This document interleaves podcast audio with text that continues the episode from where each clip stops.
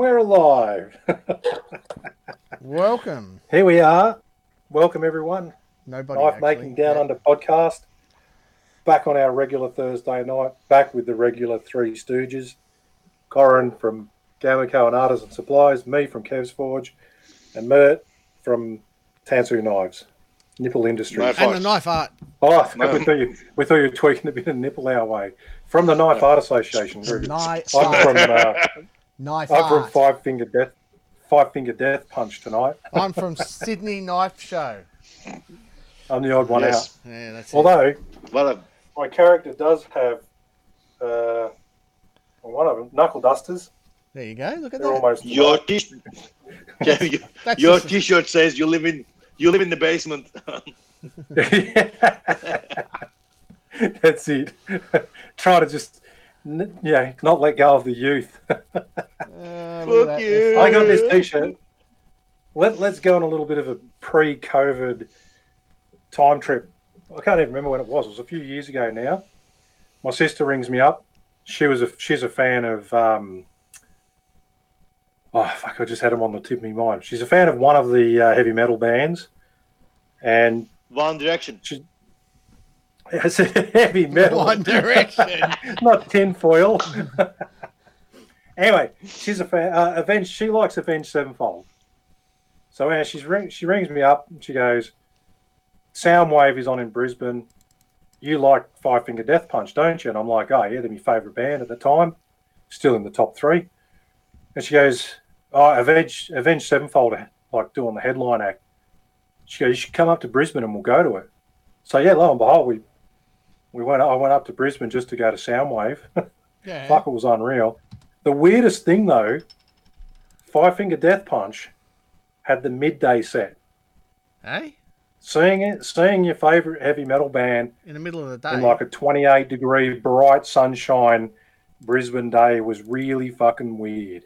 Even they were like on the stage looking up at the sky with a microphone going, We're really not sure what this blue stuff is up there, fellas, but yeah. And that stage I'd be fucking full on beard going and trying to look a little bit intimidating so I didn't get mushed in the mosh pit. no, But no, that was fantastic. And it's just every now and then I see this in there and I've just got to get it out and relive. And then I get into the car and chuck on Spotify. Do you know what and go down pisses me road. off? I, and thanks for everyone for joining. We're going to start talking about knives in a second. We'll just give people a bit of time to start. Do you know what pisses me off?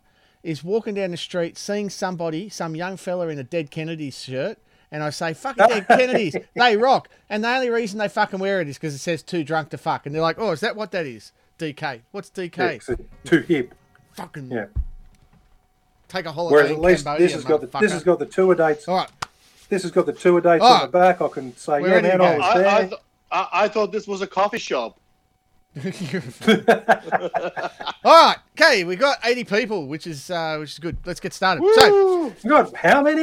80, oh my 78. gosh! It's, Oh, guys, it's been a month. It's been a month since I done a podcast with you guys. Long time no see. Been I, ages. should've I bought seen- the la- I bought the like We- history cabbages. Oh yeah. We went on and checked the metrics, and our our viewers and followers for the last about a month, Oh, which is Oh. the eighty we've got tonight. We'll just keep an eye on that eighty. Yeah, nice one. See how they can oh, go. is that so? Is that so? All right, so here we go. Knife making It's, it's down been a under. month. It, it's been a month. Fuck you, Kev. We're caught up now. We're good to go. Uh, So, what have you been up to, Mert? It hasn't been a month for us, only you, because you're a bludger. We've been working. We've been recording and doing our thing. Ah, fuck. yeah, So what did I? keeping What, the what did I? active. What did I do? So last weekend, I I was messaging I was messaging this old fella. I don't know if you guys know him. You're old Andrew fella. Blomfield. The I old play fella. with my and- old fella. I never message it. That's just and- sick. Look, it, this is this is not a. I'm I'm not talking about like a story like the uh, chop knives kind of thing, like uh, old old fella messaging me. I'm talking about. I was talking to Andrew Blomfield, Oh. who's a very talented, very talented maker in, in northern New South Wales, and I we managed to arrange it, arrange the weekend. So I went there to learn some engraving and gold inlay Yeah. And in the meantime, I showed him something alien for him, which is the kitchen knives. It was an absolutely fun weekend, and for both of us, because if you leave me alone, every weekend I'll be making damn stupid kitchen knives over and over. And same thing, he'll be making art knives, but we both got out of our comfort zone. I tried to learn engraving, which is fucking hard, Bitch is hard as and I thought you did really well. I thought. So you went and saw your old fella, and it was hard as. Sorry, I just missed a bit in the middle there. and he gave, he gave rubbed it and tried some engraving on it. Ah. Did a, did a pr- bit of prison ink.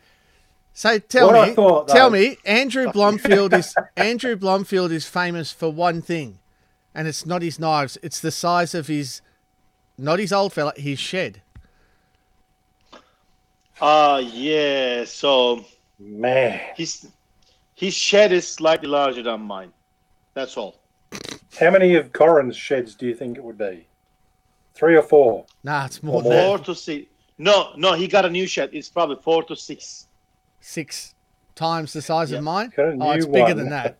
It's bigger than Six that. times he he's a six times the size of yours, and it's thicker and longer.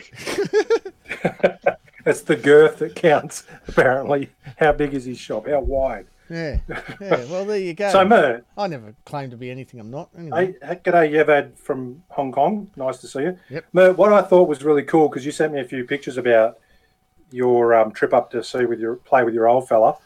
Um, I was really taken back by how, um, obviously, how valued you are in Andrew's eyes, because when when I saw your engraving, I thought it was really awesome that you were that he took the time to learn Turkish, and so that you could do some Turkish script on your engraving blocks.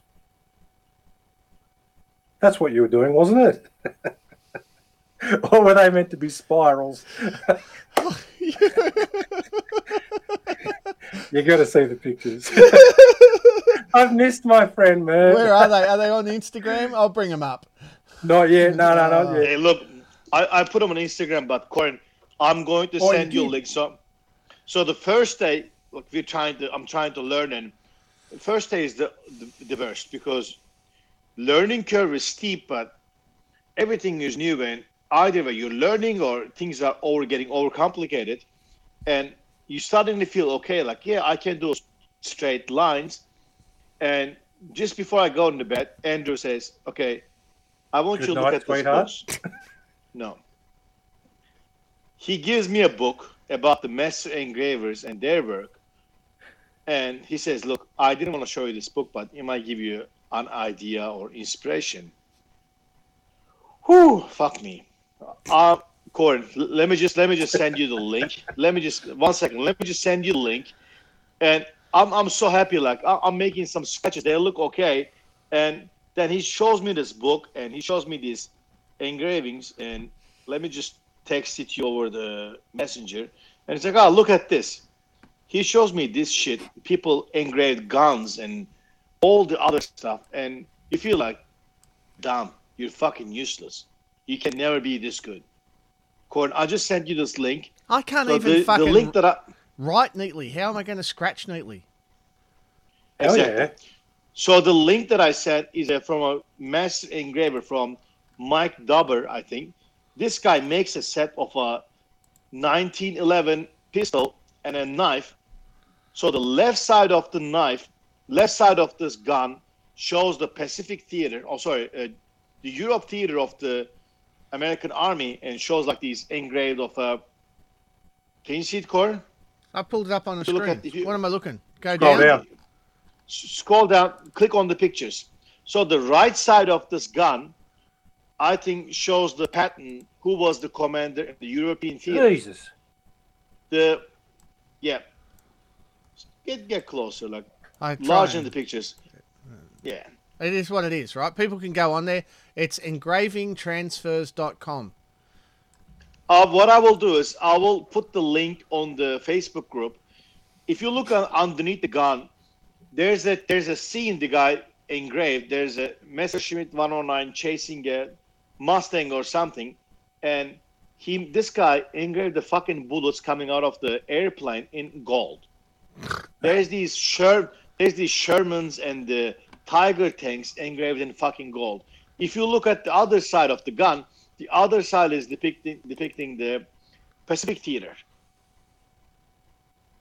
where U.S. Army is fighting the um, who's the general uh, MacArthur. MacArthur. Yeah, MacArthur. So you look at it, it shows the Pacific Theater and pictures of Iwo Jima and landing and all that shit. And I'm I'm feeling good because I managed to make it one fucking long scratch that looks borderline straight. Mm. Yeah, yeah, the time no, that I'm- these guys invest into this to get to that level, though, is just absurd. yeah, Yeah. and you gotta you gotta have a So our um, Bruce Barnett has been doing engraving for a while, and he, he's done a couple of lessons over in the US with I can't remember the lady's name offhand, but she's a master engraver. And like I said, this sort of stuff you see you see their work with this sort of stuff, and you just hard to believe that they're sitting down with one of those bloody magnifying setups. It's a microscope. we were looking under the Yeah, microscope. microscope. Just No, mine's this thing bigger on than the that. Ball that you turn around. oh sorry what It's the girth. It's the girth. Okay. Stop That comparing the gold sizes, Gord. But that gold inlay and follow up engraving on that stuff's just absolutely mad. but what gets me is like that gun right that's a what's that a 911 or something you guys tell me i'm not a I think gun 9/11. 1911. Okay, so look at this, right? That's the serial number there, right? He's he's engraved the serial number deeper and inlaid it, but the serial number's like miles off being straight. Can you imagine being the guy that engraved that gun, looking at the serial number from the factory, and thinking, Yeah. "Oh fuck, could have done better Can't than even, that." the factory can't even get it straight. Could have done fucking better than that. Shit. If you look at it, if you zoom in on it, the three, the first three is well down. It's like pff, shit job. but you can't blame the engraver for the factory serial number. So there we go. Yeah. Hmm. And uh, one of our, Look, well, reasonably regular guest, hasn't been on for a while. Henning, he does a bit of the um, gold inlaid engraving. he, he, So you, look, on yours, Hen- Henning does gold inlay. Henning does. Yeah, you Henning did a little bit of good gold. Yeah, you did some gold inlay on yours, didn't you? Yeah, I did. Man, you must have really cuddled up to Andrew for that. Uh, look, it, it was a sore walk in the morning to get the gold out of it. But worth it. it was a two carat walk. Oh, you. f- All right, so righto. I That's cool, actually, man. Like- I actually have an engraving story, and I could run down and get it. But I got some barrel knives back that have all been engraved, um, with makers marks and stuff. Because I get, I send them away. I send them down to um, young Danae, uh, Danae Creswell. For those that know uh, Danae, she's a fantastic engraver. She hasn't been engraving on the scene for a while. She's going through a few um, sort of getting her life sorted out down in Melbourne, but she's looking to get started again soon. So stay tuned for her to come Yeah, back on the field and get some get some knives uh, get some knives engraved engraved when the time comes. So yeah, she did up. She did my last. Oh well, she did three barrel knives. So Andrew Smith, if you're out there, your one's engraved. My wife's one, and there's another one going to a another guy. So yeah, there you go. Sweet. She does good work too. Fuck, Very talented. very talented. yeah, she is. She did a scrimshaw of my little dog Jojo, my whippet Kelpie Cross, onto a piece of mammoth ivory, uh, quite a small pendant size. And fuck me, it's a, it's a replica of the picture I sent her. It's unreal. Yeah, no, she's she's mint, mint. So anyway, that's um, it's good to see. Anyway, it's good to talk to her, uh, and yeah, just stay tuned. Keep following follow her on Instagram, Danae, uh, engraving by Danae on Instagram. I think it is. You'll find it. It's out there, and um, give her a follow because when she's back on the scene, uh, stand back, guys. There'll be heaps of cool stuff coming out there. Yeah. Yeah. Well, so, Mert, how did, speaking- how did Andrew go? How did Andrew go with his kitchen knife instruction? Look, look, Andrew was no different than me. He was fish out of water. Because the way he does things, and you know, Kev, if you're doing hunting knives, they are easier to grind compared to kitchen knives, because you're not taking things to limit, and him being doing a, him being doing a art knives and boobies and things like like a muscle memory of how to grind boobies and things like that, but when we were doing kitchen knives, it was it was like a it was a it was a difference because he grinds on the tool rest, and to be able to Oh, yeah. get the to be able to get the geometry dialed in. uh, We tried, but at, at one point I was like, man, you gotta take the tool rest out. Because what I do is I grind freehand and one thing I do I think helps me with the to be able to get the knives finished easier is I grind I change directions during grinding. I grind horizontally at 50 grit, then I go to Yeah. 120 grit. I change directions just to make sure by time I finish on the belts at 400 grit, I can start with the disc grinder at 400 or I can just start with the hand sanding by 400. So it was a new concept. So we, we both learned things and we, we I think he just sh- uh, showed me the pictures of the night that he finished while I was we worked on it while I was there and he finished while, as soon as I left. So he, he learned quite a bit in terms of how to get the geometry dialed in, which is the most of the thing, as you know, learning the proper geometry for kitchen knife. So, Yeah. just to guys, just uh, for all the people out there that don't know Andrew Blomfield, his uh, Instagram is Lorien Forge, L O R I E N, Lorien No, Forge. don't don't don't guide him to his Instagram. His Instagram is fucking awful. One third of the pictures I think I'm. So the real story: we're on the Brisbane, we're on the Queensland Knife Show. He's two tables, or like he's one table right next to me, and he has these beautiful knives with the incredible mosaic Damascus, and he's just looking. I'm like, Andrew, are you taking pictures? Like, no, no. Have you put these knives on the on Instagram? No, no, no. I said, what's your password? Oh, I don't know. Let me just put my glasses on. Like, for fuck's sake. give Yeah. For Which, fuck's sake. which just give pair? He wears he wears about four pairs. I just I just took over his phone. I posted some pictures saying, uh, "This is the knife I just finished. I'm at the this show. Come see me, and this knife is available." And he's getting rained with the messages, and he's turning around. I got five blogs asking me to buy this knife. What do I do? We'll sell the fucking thing. Look at that. Sell the fucking thing. Look at that. That that's that's an overkill. Like, that that knife is overkill. the amount of shit That- that's in there. But admittedly, that was made for the Sydney Knife Show art knife category specifically, so it suits its purpose. Yes. Yeah. Do you so remember get when, when I. I? I think I met him in 2016 Sydney Knife Show, and he had like a he was carrying something wrapped up in a rag, and oh, you want to see the first knife I made? I'm I'm expecting like some rough as guts shit, Yeah, and he he unveils it. He opens the little rag kitchen towel or whatever that is. It's a it's a Quillon dagger in some some random pattern Damascus. Oh, this is my first knife. And me and Chad, we're like, what the fuck? I like that Yeah, one. That was just on there. Yeah, that's that's the one. He, if you go back, that's the one, and just not that one. The one before he he That one. finished with David Lisch. You can see Yeah. David Lisch influence on that one. Yeah, he, he Next one. makes art knives. Go on. Yeah, that that one. Incredible Yeah. Damascus and Yep. Very good. Well, that would have been exciting. Yeah, yeah. Yeah, he was excited. One thing about Andrew Blomfield, yeah, ah, he's a he's a great guy, good customer, great guy. Yep. All right, there we go. He's a very enthusiastic. He's a very enthusiastic person in the knife scene, and um, if you can just scrape off a little bit of the, his enthusiasm and take it with you, you'll be set for life. no, he's awesome. Yeah. absolutely. All right, So what have you guys been up to? Wow. yeah, Well, Kev? fucking nothing compared to that. yeah, no.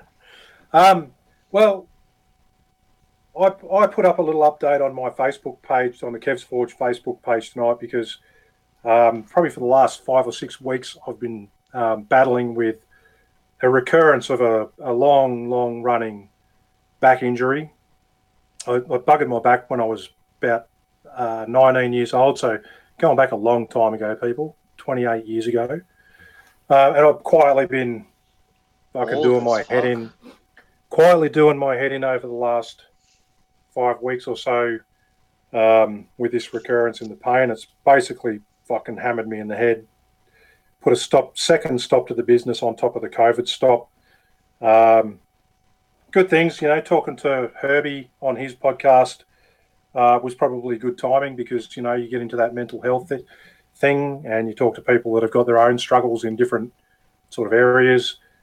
and makes you think a bit about things and prioritize things. So my priority was ditching the old doctor, the old medical help, which weren't helping, getting a new guy that's really fucking good, and trying to fast track getting better. But the medical system fast tracking just fucking takes weeks. You get excited when you get in for a for a scan in two weeks' time. So yeah, um, things were a little bit worse actually on the inside of my body uh, than I was actually expecting, which has which is kind of something. Um, I've got a lot of things to deal with. The priority at the moment and what's caused me the most grief is I had a chunk of disc because I had heaps of prolapse discs and stuff, but I had a chunk of disc break off and fall down and wedge itself against my sciatic nerve, um, which just anyone that's had sciatic nerve, and I've had people reach out that have had the problem or got the problem. It's it's the probably one of the worst things you can get. Sciatic nerve pain. It's there the whole time and it never fucking lets up. And it just Kev, starts to yeah, Yeah. We, you remember we I've been sharing this thing about with the sciatic nerve. You know, like I'm Mm. suffering the same thing with my left sciatic, and I'm a former athlete. I'm a former basketball player. I played for professionally, and I was a very super athlete and jumping and dunking all over and shit. Now I have to lift my left leg up to be able to put fucking pants on. you and I have joked about it, um, and I joked about it with me mate Butchie Blades, Butch. Um, it- the fucking thing, like you've got this pain, which is enough to deal with as it is. You have this constant fucking nagging. It's like a five-year-old stabbing you in the fucking sciatic nerve. It's a, a ADHD chi- um, attention-starved child that's just tall enough to stab you in the fucking ass cheek and down your leg the whole fucking time. If that's I not should enough, call- it's the it's the humiliating things like, you know, having to fucking take 10, 15 minutes, 20 minutes sometimes to put a fucking sock on. Oh, fucking sucks. I, I feel like I feel like I'm about to put socks on. I've been attacked by a fucking Chucky underneath my bed. Like, "Ugh, you can put the fucking socks on. I've spent, uh, this- you might want to switch off the mental pictures here, but I've spent a couple of days in my house just wearing underpants and one sock because that's as far as I've fucking got to getting dressed before I called it quits. it's not, it's not a pretty thing. You're hoping that the delivery guy doesn't rock up or you just, ah, leave it at the door, mate. I'll get it in a second. No, so I'm full commando. Yeah, oh, full yeah, commando. that's it. So it's a yeah, I've seen some guys, a lot of guys on here sort of talking about it. Man, it's it's something I've dealt with for a long time, and I've, I've had operations, I've had things with it. I normally just deal with it, and it, it comes and goes in spits and spats. And this one was just particularly bad. And when when I say it's bad, it's like going from that um, background noise of about a two or three, which is constantly there in the pain scale, to a fucking 10 plus, just fucking bang. Um, but the good thing is, I've got a good doctor now.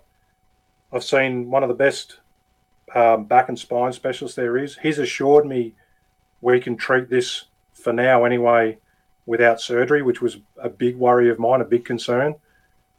Um, I've got a long way to go in the whole big scheme of things, but I'm on the right track now. I'm, do, using some medications, and today I went and got some uh, cortisone injections. I was telling Corin before we went live.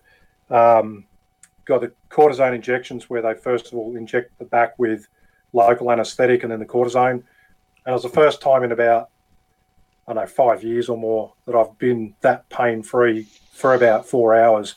I really enjoyed it. Went for a walk with my wife with the dog, and I was like, "Fuck yeah!" I just feel fucking great. I was standing tall.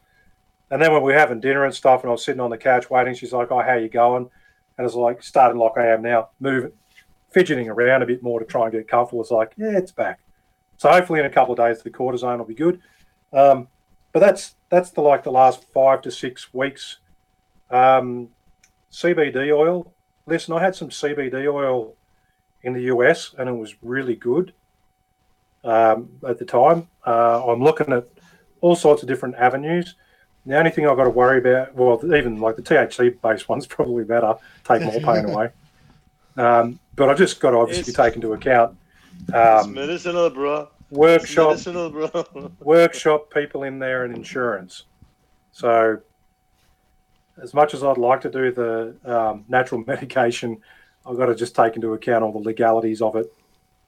Um, more weed, I'd have to start smoking weed, mate. Uh, don't smoke weed. Not to say I haven't, but I don't now. Um, but no, it's um, progressing well. It's slowed me down. Like I've been in the workshop a couple of times, had some small wins. I finished two small hunting knives recently that I'm very happy with, and I started work on a set of kitchen knives for a guy that he's been busting my chops with enthusiasm to get these things, and I'm hanging out to do it. So, you know, it's it's pretty awesome. I'm I'm getting back in there. I've just got to take my time and you know not fuck it up by doing something stupid. So Look, you know, I appreciate everyone's shout outs. I appreciate everyone's suggestions for alternate therapies and whatnot. But trust me, 28 years of dealing with this, I'm, I'm across probably 95% of the things. Um, and I know what works and what doesn't. You know, and, you know, we all sort of deal with things a little bit differently or react to things a little bit differently. But uh, on the mend, I'm pretty, pretty happy. I've been a bit of a wet blanket um, up until sort of last couple of days, pretty much. But yeah, finished a Twisted W's Hunter today. Well, yesterday, early this morning. Um, that, That W one's that out to two fella. knife that you did, W two Hamon. oh, the kitchen on one, yeah, Yeah, that looks really nice. yeah. That was that was um, that's been sitting on the bench. I just needed a quick one thousand grit finish and an etch, and that was a small win as well. It was like, fuck, what can I do in my workshop where I'm not just feeling like a fucking complete useless fuck? Um, and a couple of people have seen the photo, reference photo on my Kev's Forge page, and my workshop's pretty fucking clean at the moment. The light duties thing, cleaning, I think I've gone a little Spit- bit overboard. Spit polishing. Yeah. Yeah. Nice. Ah, well, yeah, that's, that's it. good, So, no, good not news. You got exciting, some, but good news. You got some relief on the horizon. Yeah, look, you know, and I've got a good support group of support people. Like that's the same with um, the podcast with Herbie, which I think we've just put live up now as the podcast. Um, you've got to have a good network of people that you can trust, that you can talk to, and that when you have a little bit of a, a vent, particularly if you're, you know, suffering in pain, pain with me, unfortunately, um, leads to me getting quite angry. I just fucking hate pain, so I get ang- angry is my vent. So I, I get a bit frustrated, and I can vent to certain people, and they, I think they understand that, you know, I'm not cranky at them. I'm just cranky with the fact that Is that your I'm way of saying? Is that your way of saying sorry, Kev? Because you hurt my feelings, and I, I honestly don't think that's good enough. I'm still sad. well, I'm still sad. I'm trying to get better to the point where I can come up to your place for that Yeah, hammer in, and then and then I'll give you a pat on the back and say, "There, there." yeah, that's it. Give me a cuddle. All right, all right. So there we go. Anything else, mate? What else? Yeah, no, no. A lot of people seem to be, from just looking at some of the comments on here, a lot of the people on here seem to be having issues with their back. You're not alone. Um, it's a funny thing, especially when I was younger. I really struggled because, you know, being a bigger bloke, um, you know, you're big, you look strong, and people can't see what's going on the inside. So naturally, people just, you know, take the wrong view. I, I have like after I first hurt my back and had it surgery and stuff, I got into weightlifting, um, sort of powerlifting stuff for a while there, and super strong and stuff. But with what's going on on the inside now, there's more wrong than not. So I just got to watch what I do with that shit as well. You can't. Yeah, you. You got to keep active though. Yeah. Every day, every day, with the exception of one or two, got out, done a half an hour walk with the dogs, regardless. Just, you just got to fucking keep active. You can't sit on your ass and fucking um, not do anything, or you'll end up worse.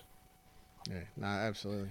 Yeah, paint the floor. Carlos has said paint the floor. The funny thing with that Well- is, my wife and I moved a few things into the workshop the other day, lighter things with her help, and then I got the broom, went to sweep the floor and put my fucking back out again.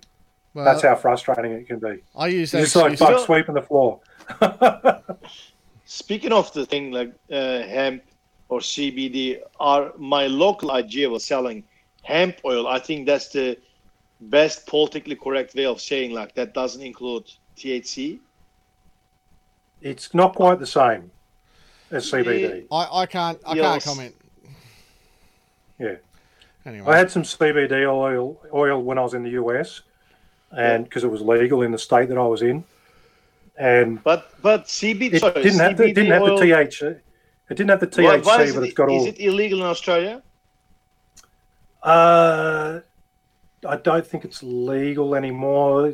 It's like daggers, man. Some states have different rules and regulations. so You know, yeah, you just got to play it by ear. I, I I don't know about um, I'm not an expert on that either. So yeah, there we go. nah. So yeah, I um, I went bushwalking last week. Yeah, I, I'm doing my head in at work. I'm just a bit like I've had a fuck enough, right? And I know all you guys are nice guys and everything else, but I'm just sort of I'm at a point in my life where I think I just don't fucking I just want something to go right for a change. You know? And so when I started when I started my life, if you like, back as a teenager, it all started for me going bushwalking. I loved bushwalking and it was a guy by the name of Adrian Ellison who ran a, a thing called Wilderness Lifestyles, and he used to take us out and teach us how to remote area nav. So I'll bring up something on the screen, show you guys, just something, right? Um, let me get it up here, and you will see. There's a place out here where I learnt to navigate, which is called Yengo National Park, and if you look at that, there's no roads in that picture. There's there's nothing, right? It's just yeah. mountains, You showed you showed me this the other day when you were going out there, and I was like, "What the hell?" and and so what we had to do, we built up. He built this this system up where you had to do, you know, first half day walks without um, a leader, so it was just a few kids, and you'd you'd have to navigate through a through a like a maze of ridges or whatever, and come out the other side. And then you'd do like a half day, and then you'd do a day, and then you'd start doing some solo stuff, and then anyway, we built up. I got up, I got up to what was called Green Badge, and in Green Badge, you had to do three days off track with um, a small party, four kids. We were all just either 14 or just turned 15, and um, we had to find our way to a place called Mount Maruban, which everybody said had the best fucking view. It was awesome, right? And so we went out there. We we planned our route. We walked out there back when I was 15, just turned 15, and we got there and there was no fucking view. There's just a can on an ant's nest and scrub like you've never seen in your life. So we, we bash through the scrub. We find this can. We write, there's a visitor's book there. So we write in the visitor's book, you know, Corin was here, whatevs. and I thought, wow, that was fucking waste of time or whatever. And away I went. So, but we thought it was great. It was like the, what got me started in in adventuring. Like it got me started. I went on to do my advanced certificate on in outdoor guiding. I went on to do you know regional commissioner for adventurous activities for the Scouts. I've done a whole bunch of stuff around that kayaking around New Zealand, whole bit that just came from from those early days. And it's sort of been tearing at me that the fires went through there. They burnt 85% of Yengo National Park, and I thought, you know, it'd be a total fucking waste of time. But because when I get there, the visitor's book's going to be gone, right? Someone's either taken it or it's burnt or it's flooded and washed away or whatever. So I've gone, all right, well, it'll be a waste of time, but it's worth doing. So we, you can see this picture here. So if I zoom in on it, just a little bit of it, I want to show you something that I've always found quite intriguing on this map, and it's this little volcanic. Um, it's probably a diatreme here. See this little crater, and it's like it's burst out over the side here. And I've thought I'd like to go visit that. I'll go and visit that, and then we'll go up Mount Maruban. So we came in over the ridges um, to that crater, me and a mate on uh, on the weekend, just Saturday, just gone. For Thursday night, we walked in. Uh, we had a bit of a f- navigational faux pas. It was pitch black night, pissing down rain. But anyway, you get that sort of shit. Stuff happens, and um, we ended up where we wanted to be that night. So so that was pretty cool. And we kept well, we walked out on the ridges to um, to this little to this little volcanic sort of crater, and then that was a mad valley. That's a, that's mad, like totally mad. No, not named or anything, just a little place, and it just is really cool. Uh, it is it is a crater of some, you, just it is, you know. So we walked down into uh, onto the Yengo Creek here, and then we walked up Mount Maroubin the next day. So we're climbing up Mount Maroubin. The whole area is just totally bullshit burnt, like burnt to a crisp. So I've got some pictures there, and you can sort of get a bit of a, an idea of it. So if you're interested, I'll put some of them up. Just bear with me. This is me. Um, Corin was here, sort of shit. Bear with me. Oh well, maybe I don't have a picture, but it was burnt to a crisp, sort of like, uh, sort of like that, right? And I thought, total waste of time. We're going to get to this visitor's book, and it's just going to be totally gone. But anyway, whatever. We're getting up there. Aris has got a headache. He starts throwing up, and he's like, oh, I don't know if I can make it. I'm like, we're one and a half k's away, dude. Like, toughen up, princess, sort of thing. But um, he was he was pretty sick. I'm just joking about that. Actually, he was pretty sick. We thought we had to we'd have to turn home, and I was I was kind of gutted because you know you've just walked for a day and a half, and I didn't really want to go home. Anyway, we got up onto Mount Maroubin and we found the visitor's book, and here it is. There's probably a picture of it here somewhere, just lying in the dirt. Here we go, next to the ant's nest. The ant's nest is still there. You see the big ant's nest here. There's the can. There's the visitor's book, just lying in the dirt, in a metal tin.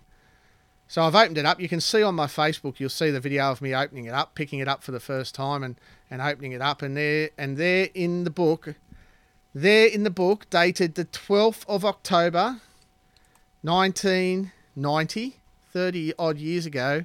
That's what I wrote.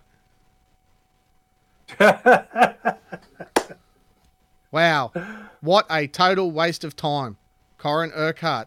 P.S. What a, what a shit place, place to put a, ant's nest, a can next to an ant's nest. So there you go. That was my little. Uh, I, I saw that. So I, nothing's changed. Nothing's, nothing's changed, mate. mate. Yeah. And so we walked home, yes. and it was just a bit. It was really good, and um, oh, we had a good time. So, yeah, really nice. I, I, I itching to get back out there. Actually, I'm itching in general because I'm covered in scratches and mosquito bites and all the crap. Yeah, you saw your legs. Yeah, I know. They, they were pretty rooted. I got a picture of that there too, probably. Um, yeah, here they are. Here, look. Everyone loves my legs, don't they? Look. I was just smashed, mate. It was just most of it was thick scrub and shitty, and yeah, I was done. I was nailed. So that was me. Um, yeah, that was me weekend in a nutshell. Uh, and then we powered out. Man, that's cool. We were going to do it in three days, but we actually did it in two days. We had to walk out in the dark on, on Saturday night. So has your handwriting improved, Corin? No, dude. My handwriting is exactly the same now as it was then. Should have been a doctor. Just a minute. I've got a question here. It says, Owen Ward. Corin, I have a serious land nav question for you in relation to map and compass nav. I will ask you off air if that's cool. Yeah, I've got a um, I've got a couple of tutorials online I can give you as well, which will be perhaps helpful. I've taught navigation uh, in Scouts and um, yeah, for years actually. So yeah, more than happy to help with anything to do with map and compass navigation. Yeah. Anyway, there you go. And um, that's that was my weekend. I had had very little to do with knives. I carried a, a little more out there, and that was it, as I do. I was going to ask if you took a knife out yet. Uh, Tim says, "Do you do geocaching, Corin?" Uh, Tim, I, I, it's technology. I'm very uh, used to a map and compass, but the frickin' GPS things I still find scary. Sorry. And one up from that comment, Pointy wants to know what did you write in it this time? Okay, so to be honest with you, it's sitting on a table behind me. It's so, it was soaking wet. Absolutely, if you go and see the video, it was dripping water. Um, and so I packed it up in a snaplock bag and carried it out. I put it, replaced it with a. There hadn't been an entry for ten years. So this the first entry in the book was wow. from 1986 uh, four years before I, four five years before I got there, and the last entry was 2010. I um, I recovered the book. I'm gonna I've dried it out, and I'm gonna go and do something with it. Probably digitize it and take it back out. But in the meantime, sitting up on there is a just a little notebook that I left up there with a, a note in it saying what I'd done with the original book and my contact details. So yes, uh, in the words of Pointy HK, I nicked it. Yeah, I did. But I, well, I just couldn't see it die out there. So as, as, I said, I've left a note out there. If anyone wants to go out there and have a look, you're the most welcome. Yeah. Well, you were talk when we were talking about you going out there. That was one of your big concerns. Was is this book still going to be there? It's all I could think. Of. And about. if it is, how is it going to look? But you've got to imagine look, my face. There, it looks shit. You've got to imagine my face. We've Oh. climbed up the spur to, to Mount Maruban. We've got a, a, about a one and a half k walk from the top along the ridge to to the can, right, and then back again. So three kilometers. And Aris, my mate, is throwing up, and he's like, um, he's got a headache, and he's like, dude, I, I don't think I can make it. I think we have to turn back. I, I don't think I can do it. And I'm like, Suck it up, princess. no, I didn't say that. You can't. You can't. you can't. I do know. that, you know. But I felt know, it. I trust me. felt it. I felt it. Yeah. But to his credit, You were contemplating. You were thinking like, what if I say it? so Tiny bit, little bit. Yeah. So I said to him, "No, let's just sit down, have a cuppa. We'll just have a brew. Sit down, take your time." We worked out that what was different to what he normally does is he was carrying a map case, which he normally wouldn't do. He's a track walker, and I think it was putting pressure on him up here. Yeah. We took the map case off, a couple of Panadols. He was right as rain for the rest of the day. So I, I don't know if that was it, but it cleared it up. So anyway, we got we got there, and I was super grateful, of course, because on account of well, I didn't really want to turn back It on the be half kilometre. I was going to say it was a long way to go to turn around. Oh, it is, mate. Oh man, Huge. So, but uh, you know, disappointed. and then you know we pumped our way out at it. You know, some nice blue, beautiful creeks and rivers and quicksand, and that's Mount Yengo. So, you know, the little mountain up the back there's Mount Yengo. Mount Maruban's behind the scrub over here. Yeah, so it's pretty solid. That's Yengo is solid. That big one, that she's big. That's about 200 meters above Maruban. More than that. Two- Wow. Yeah, yeah, yeah. So Tomo Ingrays asked, "What stove do you use, Corin?" I run an Optimus Crux, but I don't, I don't use it at all. Typically, uh, in this current weather, uh, we will make a twig fire and cook on a twig fire. So we don't use stoves at all. But I do take one because there are times when you want to you want to cook up or whatever, and it's um like it might be pissing down rain. So I've got a little Optimus Crux, Man. I think it is. So yeah, I'm old school. I have a Trangia, and I just not long ago upgraded to the gas insert. Before that, I was using the little oil canister to, to cook my food. yeah, yeah. Guys, guys, when, Jet- when, jet when, is, when is our hunting trip? What was that? When is Hmm? our camping? When is our hunting slash camping trip? Well, for me, when I'm more mobile, I'm I'm good to go. I'm I'm keen. I think. yeah, we- I, I, just well, I'm telling the missus we're I just going need to hunting, be able to but walk- I'm just going to take a able to- case of whiskey yeah. and we'll sort the rest out as we go. yeah. Well, that's it. I just need to be out mobile enough to walk from the fucking seat to the esky, so that when you guys get back from hunting the beasties, I can get drunk more. Well, my my uh, my next trip will probably be well, my next trip will definitely be down to see uh, Mal and Lee Hannon. I'm staying down there on doing a bit of fishing. Yeah. So uh, yeah, And Scott Reynolds has Scott Reynolds has offered to take us on a little bit of a um, guided hunting expedition at his place too. he's offered me a few. That will be good. Yeah, Yeah, that would, we got to take him up on that. That's good. That's not far Yeah. from Mert's place. let's do it. Yeah. Yeah, now Scott Reynolds, we'll have to get on. We'll have to get Scotty on the podcast one day. yeah, fuck yeah. Um, he makes a very tell you very what, clean We'll, knife. we'll take the recorder up there and we'll just sit up there and record face to face with Scotty. Good Scotty. idea. Yeah, yeah, that'd be awesome. On a ca- on a I campfire. actually, I've just bought myself. Yeah, yeah. I've just bought myself uh, one of the DJI Osmo Pocket cameras, and we can set that up and just set it off to the side and record it, and we can record it up in uh, 4K, and then create a little YouTube podcast. Shoot Yeah. from a golf buggy, mate. I have played so many rounds of golf from a golf buggy and never actually got a club out of the back of it. I love golf by golf buggy. Hunting would be just as good. Tomo says Trangia with the gas insert's great. Had one for years. I, I'm a I'm a very much a lightweight hiker these days, um, mainly because I'm Yeah. fat, and I don't want to carry a big backpack. So I actually know that. I can I'll just I can grab my stove. Look, I'll wait me a second. You guys keep chatting. Wait a second. The only problem I find with the Trangia is I'm not a bad cook at home, but when you get out in the bush and you get distracted, uh, most of the time I used mine was quite a few years ago. I was actually into rock climbing when my back was reasonable, um, and we'd go down to Mount Arapiles and stay down there for about a week at a time or more, and same as what Corin was saying, we'd just pack light, and I'd I'd cook majority of my meals in my trangia, but you know you get distracted for five minutes, and all of a sudden you've got twenty minutes worth of cleaning on the freaking things. But they're they're a very good old school method of cooking. The Jetboils and stuff now, fuck, they're phenomenal. They're phenomenal. They're, they're bloody they're the business. But funny story, when I went rock climbing with two of my mates, one mate and I were into the lightweight packing and we went and bought dehydrated veggies and pastas and stuff. And then we pick up my mate and he walks out with an 80, 80 litre esky. He's got curries and avocados and all sorts of shit in there. And guess who didn't eat their fucking dried veggies for the week? It's like, fuck that, we're eating curries. so certain people pack light, certain people don't pack light. Yeah, that's Yeah. That's my whole cooking kit right there. So you got a one liter billy. Yep. Uh, just a shitty old little fucking super light fork, Yeah. and that's the stove. Yep. right? And it just goes straight onto the gas canister. Bango, everything Yeah. I need. But most of the time, I just cook in that on. We make a little bushcraft. Um, we'll make a little bit bushcraft pot holder, and we'll just have a twig fire to boil the billy. So it's very rare that I use the stove.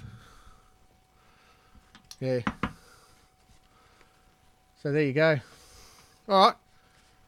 Very good. Yeah, there you go. Just need a billy with a handle so you can hang it. See, it's important. Yeah. All right, where are we at? Right, Oh, we've talked shit for a while. we have. Not not a lot to do with knives except for Mertz. Well, Mert Um, did. love in with Andrew. Yeah. Man hugs with Mert. Man hugs with Mert. What um we were talking, Corin, about doing another read from the history books. Did you ever think about that? Yeah, I can do that. I didn't Guys, think about it. be, be, before Corin, before you go on that, I just need to, I just want to point out, we've been talking about the Paragon kilns and the, the new Pro Series. When I went to Andrew's shop, I gave him the steel and I said, "Oh, you might want to turn on the kiln because it's gonna come temperature and all that." And he's like, "Yeah, it's okay." And he had the Yeah. Pro Series. This motherfucker turns on the kiln. He goes in. He cuts the steel on the bandsaw. We are doing a stock removal, and he just like profiles it slightly. In ten minutes, it's at temperature. It's fucking fast, man. First time, you. I, if, if you told me like, if you told me like, yeah, yeah, yeah, I'm, I'm sure like he's saying 15, but I'm too, I'm sure it's like 30. First time I saw in person, that shit goes like, the temperature is like climbing up like 100, 200, 300, 7, 6, 8. And by the time we did, we did like a whole tour of the shop, it was at the fucking temperature. mate, That thing is unfucking believable. The, it's fucking. They are quick, man. They are quick. And tell I tell you what, they get fucking hot. They are really good. All right, guys. Here's a great question for you boys. Righto. So for those people that aren't on uh, when this goes to a podcast, uh, Facebook user has said, "Hi guys, I received an 84 engineering disc grinder in the mail today, two horsepower, variable speed, work rest, using 3M adhesive with Rhynowet. I plan on doing wire handles and therefore needed a flat disc. As they're sold out, I got the beveled one and buzzed it flat on the lathe. Well done." Can you give us a few tips on how to get the best result using the disc for both hand handles and blades? Speeds, grits, directions, approaches, etc. Cheers, guys. Ash. All right, Facebook user is Ash.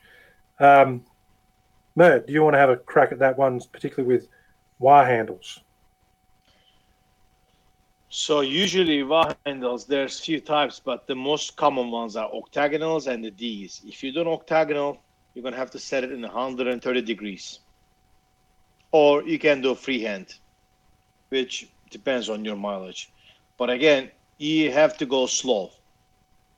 Yeah. Mark your work, go slow.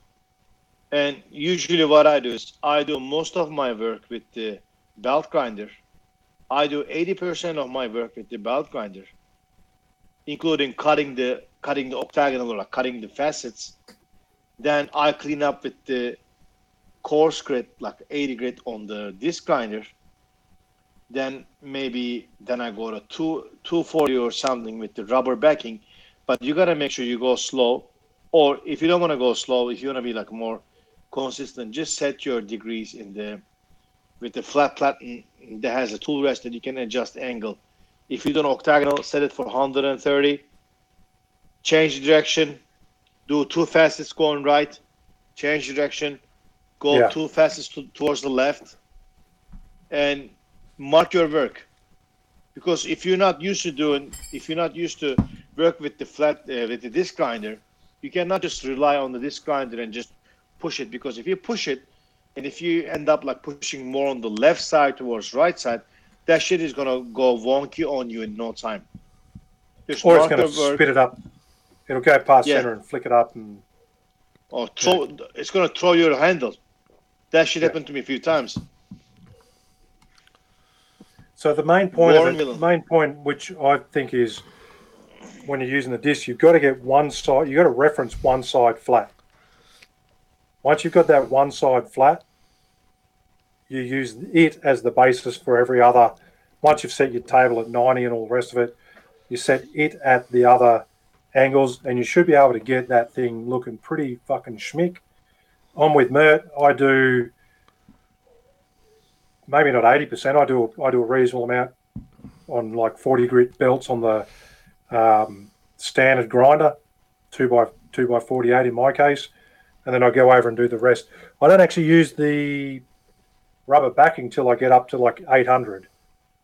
I find just that flat, I like that flat crisp till I get up to about 800, and then it works on it.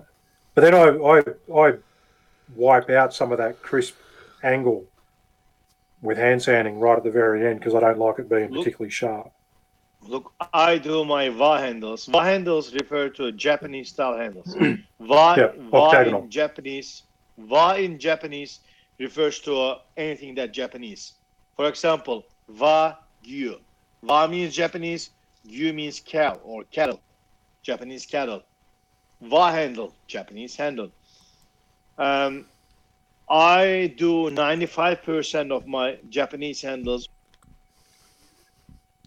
barely go to hand sanding at the last grit. What I do is I take it up to 1500 grit and I sand with the 1200 grit to see if I miss any directional thing. Then if it looks good, I go back to 12, 1500 and then I go to buff and bada bing bada boom, Bob is your uncle. Yeah, nice. Um, in terms of in terms of using your disc for knives, because that was another part of that question, double barrel question. Same deal, man. I I do most of my scratch removal from my my process is 50 grit, 100 grit with the belts, blaze or Klingspor. I've got to get my next run of Klingspors through. Then I go to 180, 320. Sometimes I go to 600. Then I start hand sanding my hunting knives, and same with kitchen knives.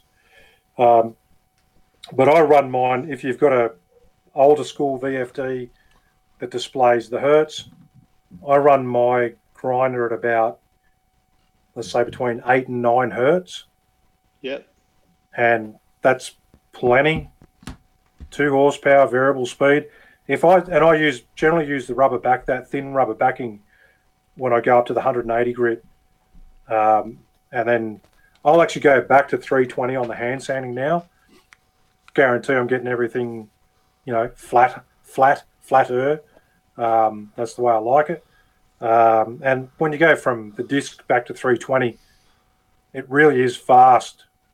Every every bit of hand sanding is just fast. So um, it's very slow. Don't don't go fast on don't go fast on your disc grinder. It's funny thing like the VFDs are kind of. I, I was mucking around. Well, not mucking around. I was working on uh, the knife I was talking about earlier, the Twisted W's Hunter, and I round the top of my handles with the disc and the rubber backing on my hunting knives, uh, and I accidentally put the speed up, and I thought this thing was run. I, I thought I must have turned it up to like 50 hertz.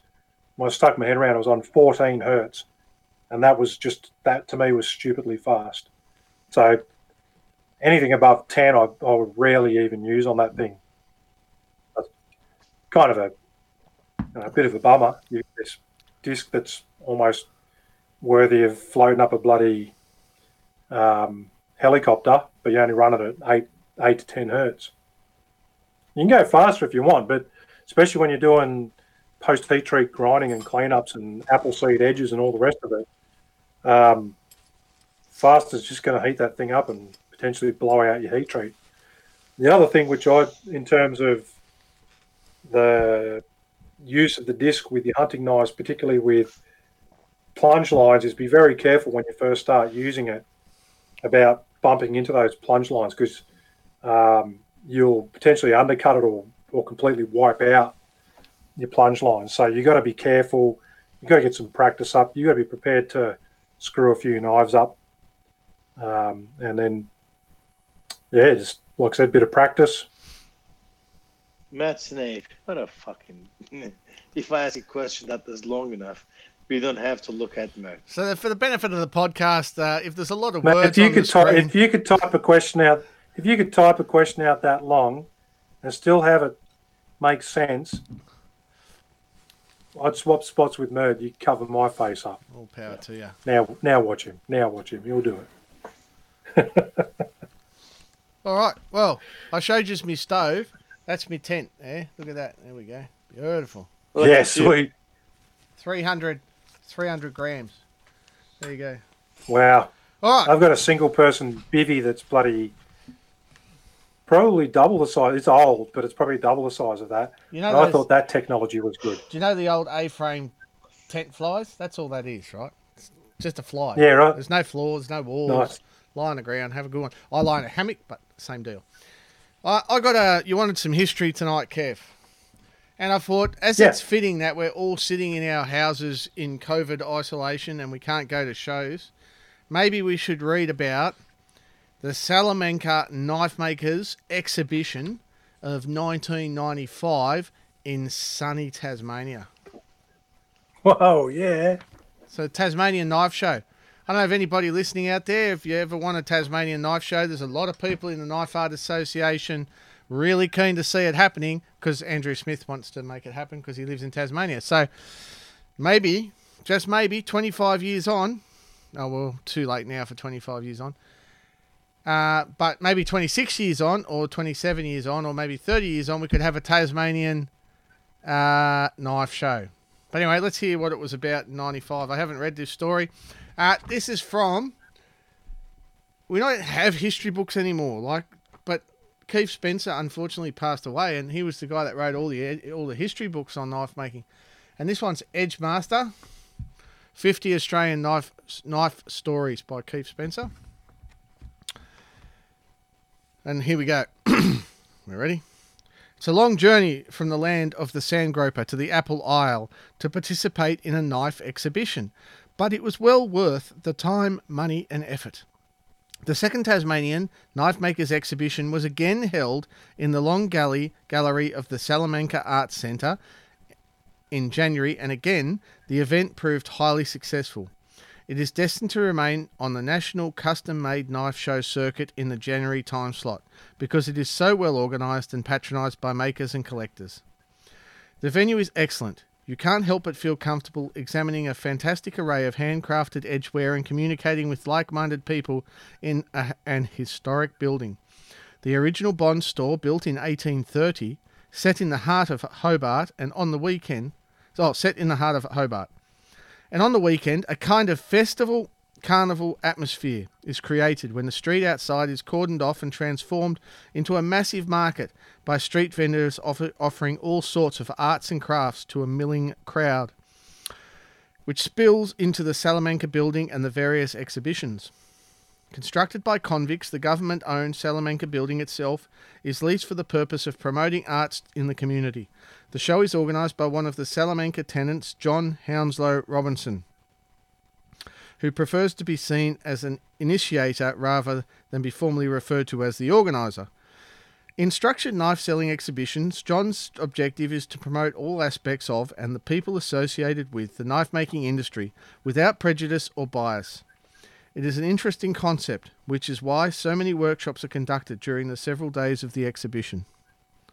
On this occasion, a contingent of five American knife makers attended the show, including Judy Gottage, one of only a handful of women in the world who custom craft knives and whose work is first class.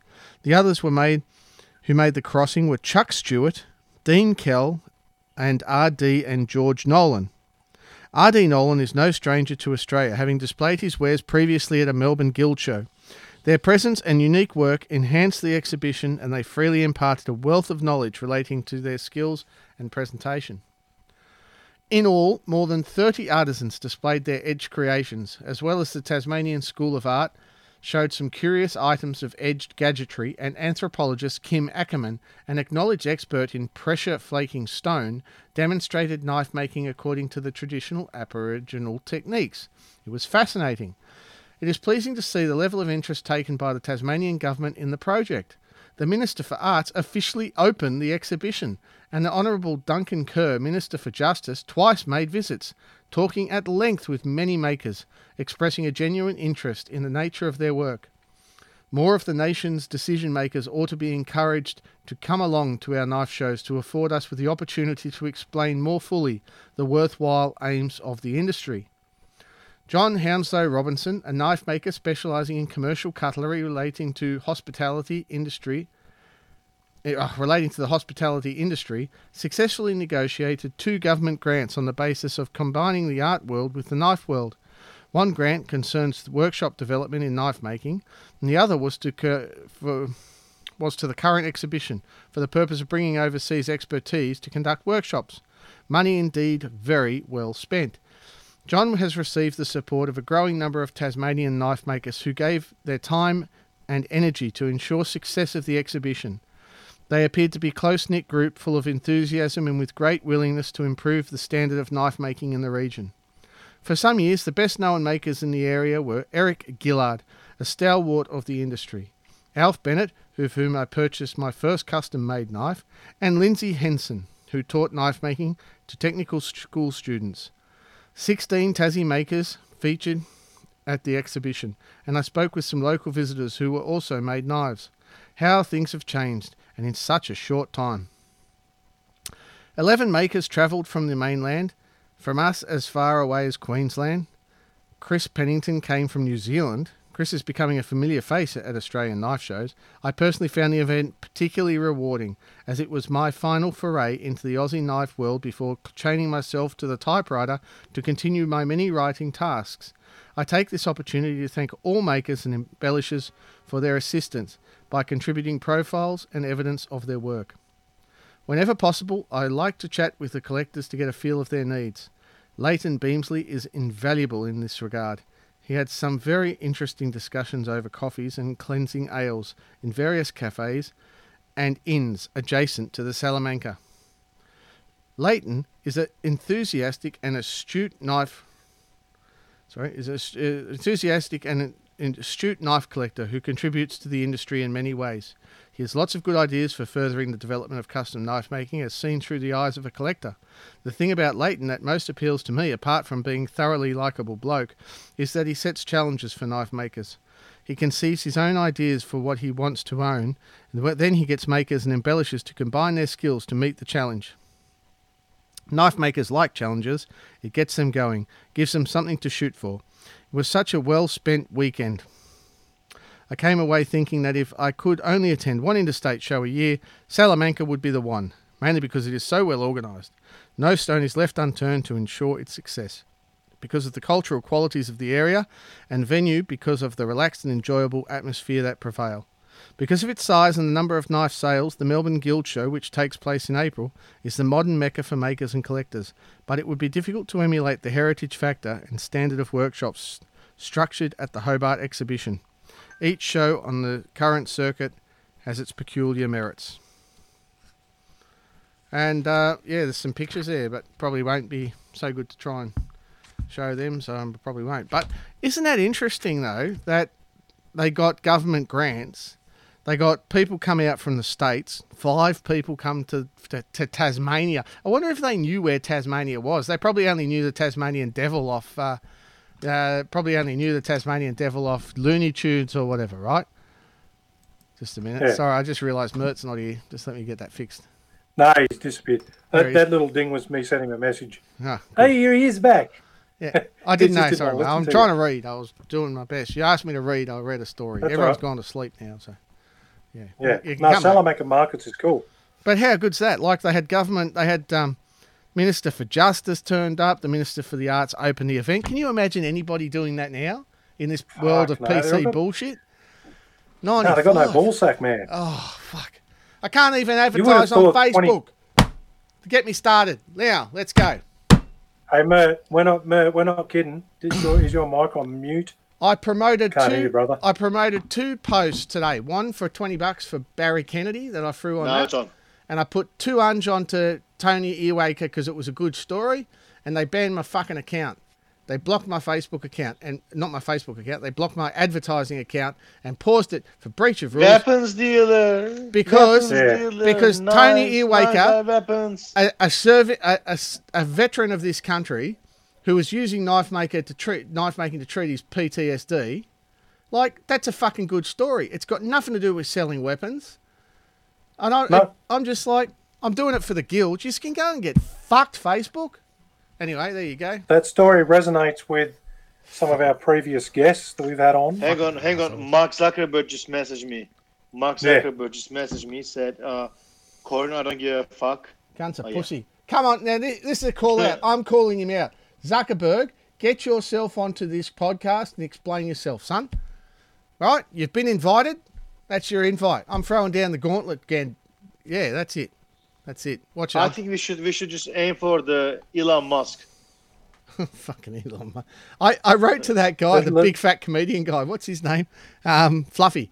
I wrote to Fluffy and, Oh, yeah. and I said, to see who it was. yeah.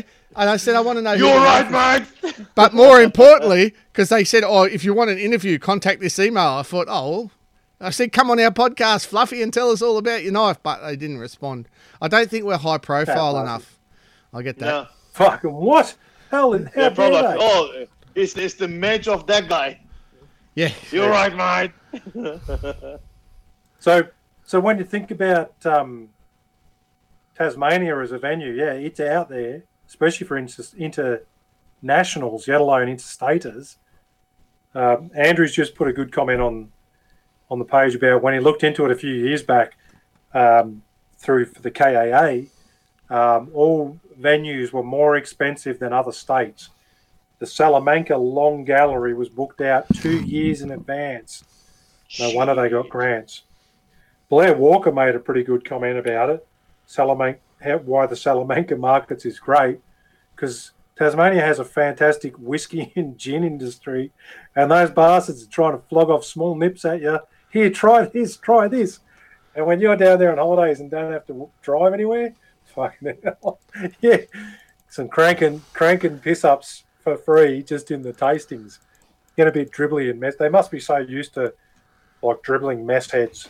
Uh, the worst one for drinking at a market or show is still the sh- the fine food show in Sydney. Hey, Mert, that's the best one. Oh, people eating potato Oh, cuts. fuck, that's That's I'm, I'm, Raw I'm, I'm cutting potato. potato like, but, but but I'm happy like, oh, I'm cutting so nice and thin. Like, oh, look the knife like, oh, the perfect balance between cutting food delays and shit. Oh, man, that's potato. I know. That's raw potato. Is that free? yeah. It is free. It's fucking. It's fucking potato. Raw potato. raw That's all right. Oh, that's a. Oh, that's potato. Yeah, yeah, you fucking idiot. But it's free. Okay, page nine. There's a picture, the thing up on the screen. What's it say? So speaking. You want to look of at Matt Snape's Matt Snape's question? Yeah. So speaking of history, I still want to know if there's a, such a thing as genuine traditional Aussie knife, like the Bowie is for the USA. Ooh, look at the So- relevance of Corin's history book. There's, Yeah, a news. In There's a, your face. yeah, there's a story here on it, but I'm not going to read it because it's like way too many words. But basically, he goes on to talk about how there should be an Australian knife, uh, but if there is, what is it? And um, Crocodile not a knife. and he doesn't That's not a knife. he doesn't That's find a knife. That's a good one, Mert. You actually sounded fair dinkum. That's Fair Shut up, income. fair dinkum. Um, so yeah, there's a good story in there about that. Uh, you can you can buy the book for free. Oh no, not for free. You Yeah. have to pay for it. So, so from my experience in looking for the Great Aussie Knife, no, we don't have one. Happy to be proved wrong, Jamie's there. but Yeah. I don't think there's one. You know, like especially in an EDC sense, No, that not would really. stand out as purely. Aussie. Except, look, No. no, hang on. This country was the birth of the ground blade. The first ground. That. True that. True that. Stone axe. The first ground, not knapped, but ground tools came from Australia, like a hundred thousand years ago. So, and axe. When you go hiking in the Australian bush, if you know what you're looking for, you'll find axe grinding grooves everywhere where the Aboriginals used Oh. to sharpen their axes. We've got some. We've got some. Uh, five minute walk from my house. right. That anywhere And- where and you that's, found. that's how the bulk pie. That's how the bulk pie was born. Yeah, and and probably on ours they they they ground their stone or rock cutting implements, but they also where I'm from probably ground out um, bogon moths to feast on because we're not far from that area as well. and they're bloody tasty. If you get the opportunity to eat bogon moss, Mert, you'd love them. Put them on toast, bit of butter, melted butter, bogon moths, spread them on the toast. I'll tell you, Beautiful. What is what is that? Bo- what is they're a moth, you know, a moth. bogon moth. Moth. Yep. It's a moth. Up Yep. up north of Canberra, south of Canberra, sorry, they've Bogon got the. Booroomba Rocks, place I used to go rock climbing a lot, and it's pretty much breeding ground for bogon moths. And the Aboriginals go up, collect these moths, cook them up, and eat them. And they, they taste nutty. You from- don't even I've need to cook them. really you just them. eat them raw. That You Oh, you if you burn that. them in the fire, Hang on, if you on. put them in the fire, you burn the wings off and they get rid of the off the flowery. wings, yeah. you get rid of the flowery shit. You got to get rid of the flowery shit. But if, if, if my son can't, but every time we go down the snow in the summer and there's bogon moss, I'm, I'm eating them. And my son's just, they go, oh, that's gross, that's gross. I'm like, mm, nah, it's fucking tasty as fuck, actually. protein, protein. go, Mert. when when when you say put a moth in your mouth, that sounds like a fucking scene from The Silence of the Lambs. Yeah. Are they are they shaped like a skull? I'll just go and get my my uh, my mannequin for my, I my ate this skin liver doll. with yeah. power beans and a, and a glass of Chianti. One of one of the rock climbs I did with one of my mates up there at, at the Booroomba Rocks. It was summer, and he's like, "Okay, we got to start early, or late spring, early summer, because we've got to be at the base of the cliff before the sun comes up to do this climb. Because it was a multi-pitch climb. It's probably about six and a half, seven hours long to get up this fucking thing. And my mate was climbing up the first pitch, which was probably two and a half meter flat granite cliff face up to an underhang. And the underhang was this roof, and it had probably maybe maybe 20 centimeter wide gap that disappeared up behind this rock. We started a bit late, so by the time he got to that part, he was hanging on. He was trying to stick a big cam under as that first bit of protection under there. Very sketchy. You know, you fall three meters and you're going to hurt yourself. And he just got his cam in there, hooked his rope in, and he's like, he looks down at me and he goes, Can you hear that? And I'm like, Can't hear anything, man. Perfectly still day. Because you can't hear that. And I'm like, Can't hear anything. No shit. The sun cracked the horizon, lit up that wall, and then a moth avalanche, an avalanche of bogon moths started pouring out of that crevice. And my poor mate is just sitting on this cliff with an underhang hold, getting absolutely showered. The fucking tons of them. But the crazy It was, thing it was is, under, and like they were just rolling down and then getting warmed up and flying off. the It, crazy was, it actually was a pretty insane thing to see. The crazy thing about them is though they're not born in Canberra. They they they, they live Yeah, up in up in fucking- Queensland, like in a Yeah. in, in a new um in a uh, what do you call it? You know, across the Great Dividing Range. They literally fly thousands of kilometres every year to go down to the snow to winter. It's they're like fucking crazy. And man. I worked at Parliament House for for a few years in their services area, and bogon moths were the bane Of Parliament the House. new Parliament House. Yeah. They got in that fucking place like you would not believe. that light on They were laying lights. egg- yeah. They were laying eggs in the bloody ten thousand dollar a square meter fucking carpet in the members areas and stuff. Ian, And the amount of money that was invested into Parliament House to try and stop bogon moths, ridiculous. Ian Stewart says, "Bullshit, you guys." Now, Ian, Oh, what would he know? Ian, you got to meet my mother. God. She's probably listening out there in Radio Land. Hi, Mum. Chris Ann Urquhart. She's an entomologist with the Hi, Mum. Forestry Commission.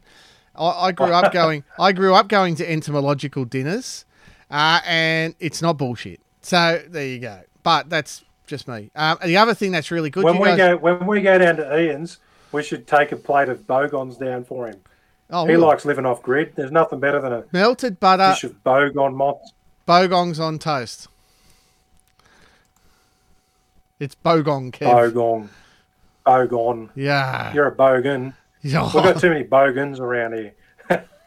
Jamie, you are a bogan.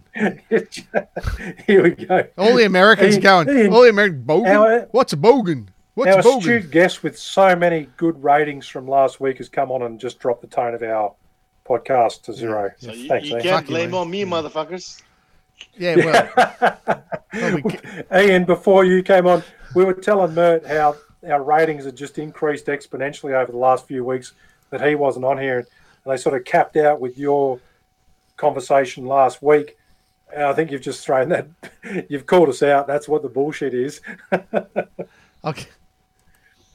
Nice gnocchi dish. I think gnocchi, bogong, bogong gnocchi would be great. Bogong would be awesome. It's just such a nice, uh, nutty, almost sweet flavor. They're really, they're really very nice and very fatty. How about I just very nutritious. I, I just fr- I just fry them on the butter, just like to get the outside like Yeah. really nice. and yeah, yeah, crisp, yeah. Perfect. But Yeah. the inside is soft. Yep. Every so often, Mert, and I'm talking like every five Hot to ten years, butter. the bogong moth uh, migration gets blown off course and ends up in Sydney.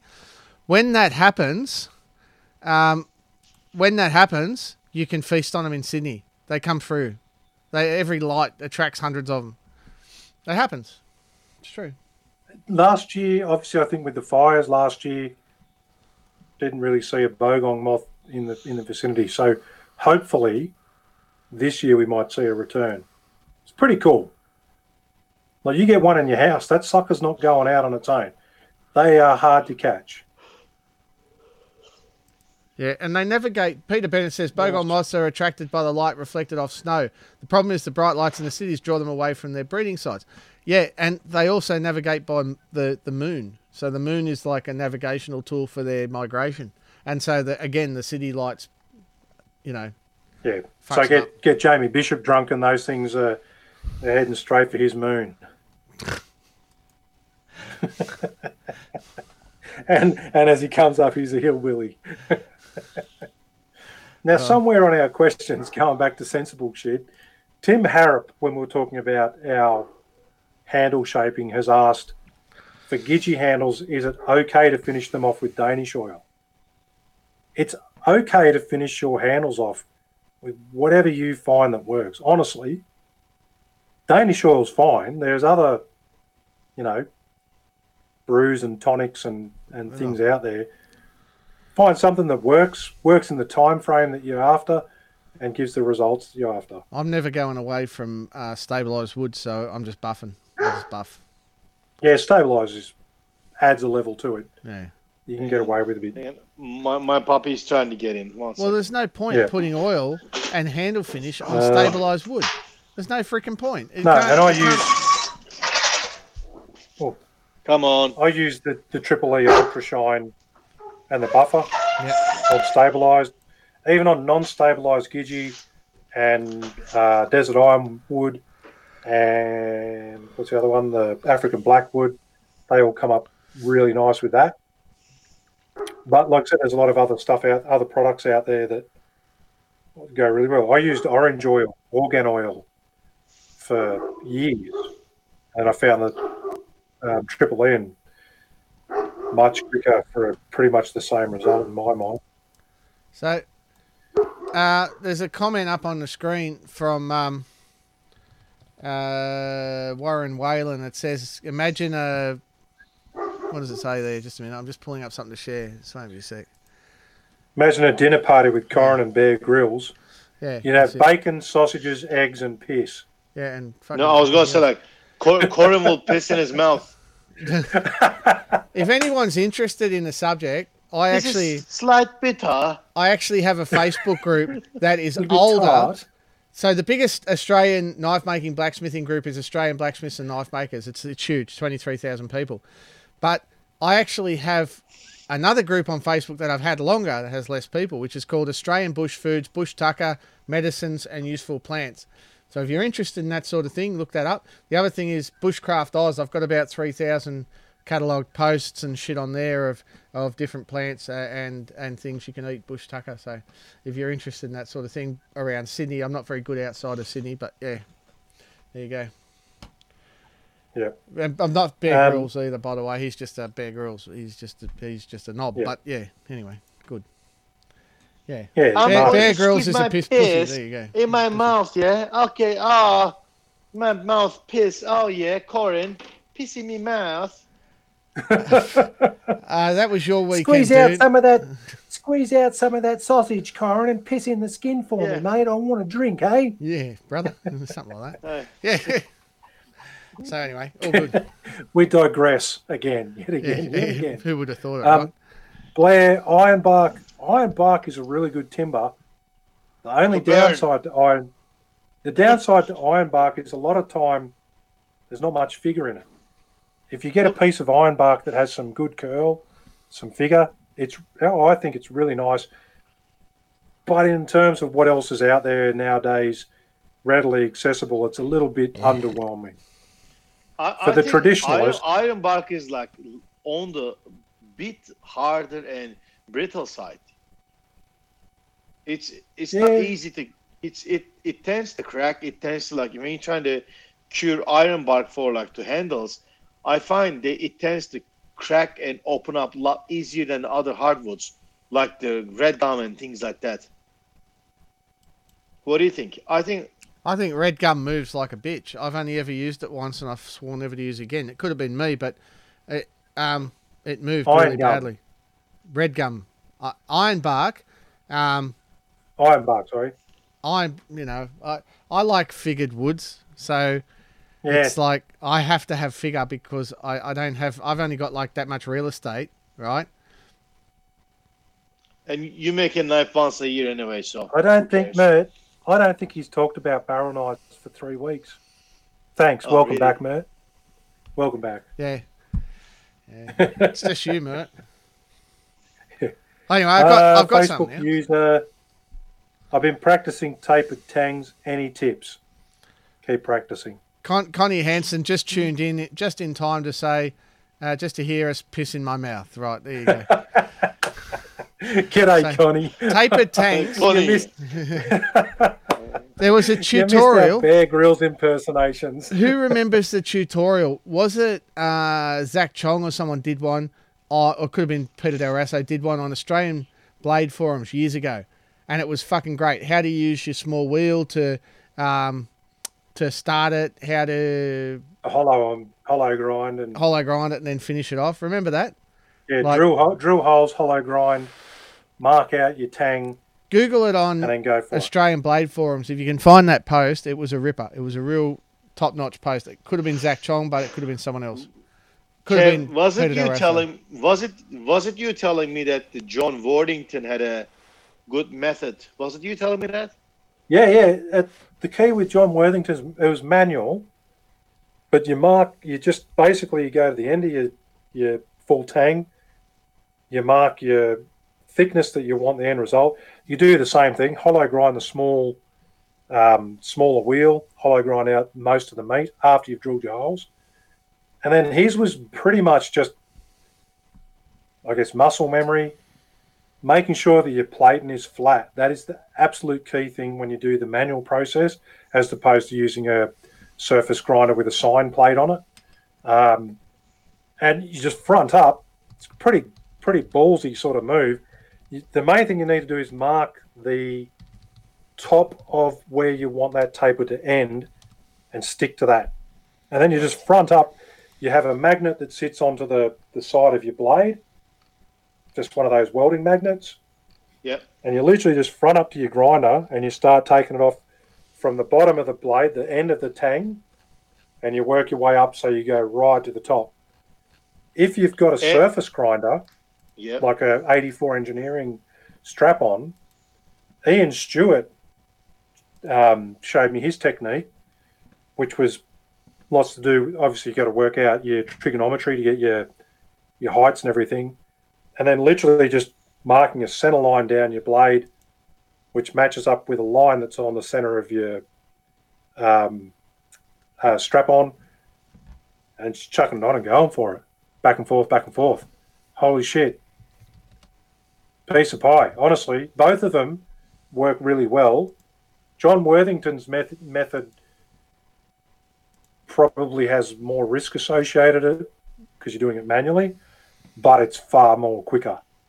And then if you've got Yeah. the luxury of a disc grinder, a disc grinder without the rubber backing, an 80 grit sheet of paper, and you can flatten off anything that potentially wasn't flat. So with the with the John Worthington, do you have to say bruh, bruh when you're trying to grind it or no? Yeah, you gotta say, oh, brew, I want to tape a ting. I want to tape a ting on this bushcraft knife. Bro, bro, Brew, So we can we can have push and chops. that'd be choice. so I can cut my fish and chips. That'd be And choice, bro. sometimes I'll use it as a spoon in my yogurt. Oh, And uh, the the segue there for anyone that's listening and just like, what the hell did these guys? John's a Kiwi. now he'd drink piss out of a bloody sheep sack, I tell you. and One- and one not of- as a survival tactic. one of one of the funniest moments of my cooking career was we, we I was cooking at a restaurant. It was a lunch service, and we had like a little rush during the opening hours, like from twelve till one. We were busy, and everybody who came at one, like earlier, left. And at one fifteen, we had a we had a Kiwi couple, and they ordered a tasting menu, and my signature dish was the lamb. So I ordered. We did the tomato and watermelon salad. The second course was scallops, and it was the lamb. And they were all like very very complimentary. Saying oh great great the first dish and second course was great. And after i served the lamb they finished the lamb and they wanted to see the chef. I'm like yeah i came out and i'm talking to them. Very nice couple like they're chatty and i'm talking to them. And they're saying oh mate the lamb is awesome. Lamb is beautiful. Oh we, we've been in new zealand like we, we eat so much lamb but we never had a lamb this nice and i said see what happens if you don't fuck the lamb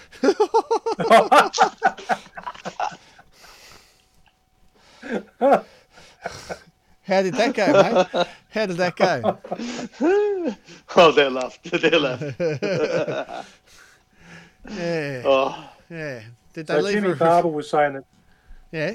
I've fine. noticed that I'm just skipping off from from. that. Jimmy Barber said it might have been Peter Del Rasso that did the tutorial. Yeah, it might have been. I'm actually looking Uh, for it at moment. I'm up on the screen here trying to find the. Jamie Bishop, one comment down from that, or two down from where you are now, uses the John Worthington method to great success, with great success. Um, Corey, just below that, yes, you need to practice. Ideally, with tapered tangs, what you're after, obviously, is a you know is apart from that nice taper. And if you ask someone like Bruce Barnett, Peter Del Rasso, Anthony Kittle will say, if you ask me, taper it. Like fucking taper it. Get that end down to half a mil. Taper the shit out of that thing. Tin foil taper it. Anthony Kittle popped up some posts about his tapered tangs, and I just actually just had a real savage fucking shit stir with him saying, fuck, well, next time you taper them, how about you fucking taper them? And he'd said at the same time, Bruce Barnett had come back with something along the lines of, "Yeah, nice, nice, nice, mate. Did you say you tapered them?" Yeah, you got to taper it. Uh, yeah, and basically, then the next lot that Anthony just posted up, much to his credit, fucking half a mil thick at that tang, half a mil thick at that tang. That's what it's all about. That's what it's all about. And someone You'll said, screw some up, guarantee you. Guarantee you, you'll screw, you'll screw a couple up. someone says there. Just make the um, blade shorter and the handle shorter. someone says there they're trying to do it for the guild. Oh yeah, it's on the screen. Yep, yeah. Corey. Yeah, and to be honest, you don't need to worry about it for the guild, uh, for the probie assessment. Don't don't stress on. Just Not for your probie. yeah. Yeah, yeah. When you do your probie assessment, ask a, ask your assessor, whoever your state rep is, about tapering tangs. Get some advice then and some help. And those guys are really helpful. Like they're state reps for a reason, and they're not they're not hi- nobody in the guild is hiding stuff. It's there's no secrets. It's not like some secret club. It's like fucking those guys are going to help you for sure. And to to be And honest, Anthony's just chimed in. Anthony's just chimed in down there. Paper thin. Yep. Yep. You're using pretty thick paper, mate. But Richard Morgan. Richard, where were you, mate? Well, I thought we'd lined up for you to be a guest tonight. Yeah, what's going on? What happened there, mate? Yeah, what's going on? We've been Richard? recording for an hour and a half. You were meant to be on. Yeah, Sent you the link. Now look at you. yeah. Far Bastard. out. Shit. Yeah. Did, Stand us up. did you send him a link? Yeah. Oh, that's all right then. Well, you should come, Richard. Yeah, Richard. Yeah. Yeah. yeah. That's not Richard. That's the. Holy shit. That is. You didn't send it to You Richard even at all. lost- Look, look at this. look at this oh, off, but hey, listen, Ian. When we said we'll get you on another time, we didn't mean like next week, mate. Come on. All right. I'll see you later then. Good to see you, mate. Piss off. Thank you. Come again. How are you, Ian? How's your week been? yeah, good thanks, Corin. Yeah, I'm up at Dubbo at the moment doing work, but um, I'm actually in bed. I thought I'd have a look and see what you peckers were up to. You're not going to get a good night's sleep, sleep listening to us. Dear, I couldn't help it. I love the story about the Bogong moths. I just, What? I've had a bit to do with it myself. But anyway, Yeah, eat 'em? I bet. I bet. Oh, what? Up in the high country? yeah, yeah, yeah. Yeah, I used to manage Have you all that eaten them? country. Hey, Have you eaten them? Have you eaten them? I've never eaten one. Ah, get into it, mate. Good. We'll put 20 bucks on the table when we're down at your Mate, place with there's a bloody only mob. there's only two. Oh, there's a couple more, but generally there's two bush foods that are any good. Maca in Australia, there's only really two that are any good. Macadamia nuts, bogong moths. But you got to remember the Aboriginal tribes used to come from all over to eat bogong moths. They used to come from everywhere, all together to meet at the high country in the summer to eat bogong moths. So Hey, Corin, I think they've had enough of Bogong moths. no, no. what? Now they catch up down the road at Macca's Oh well, for a Big Mac. whatevs.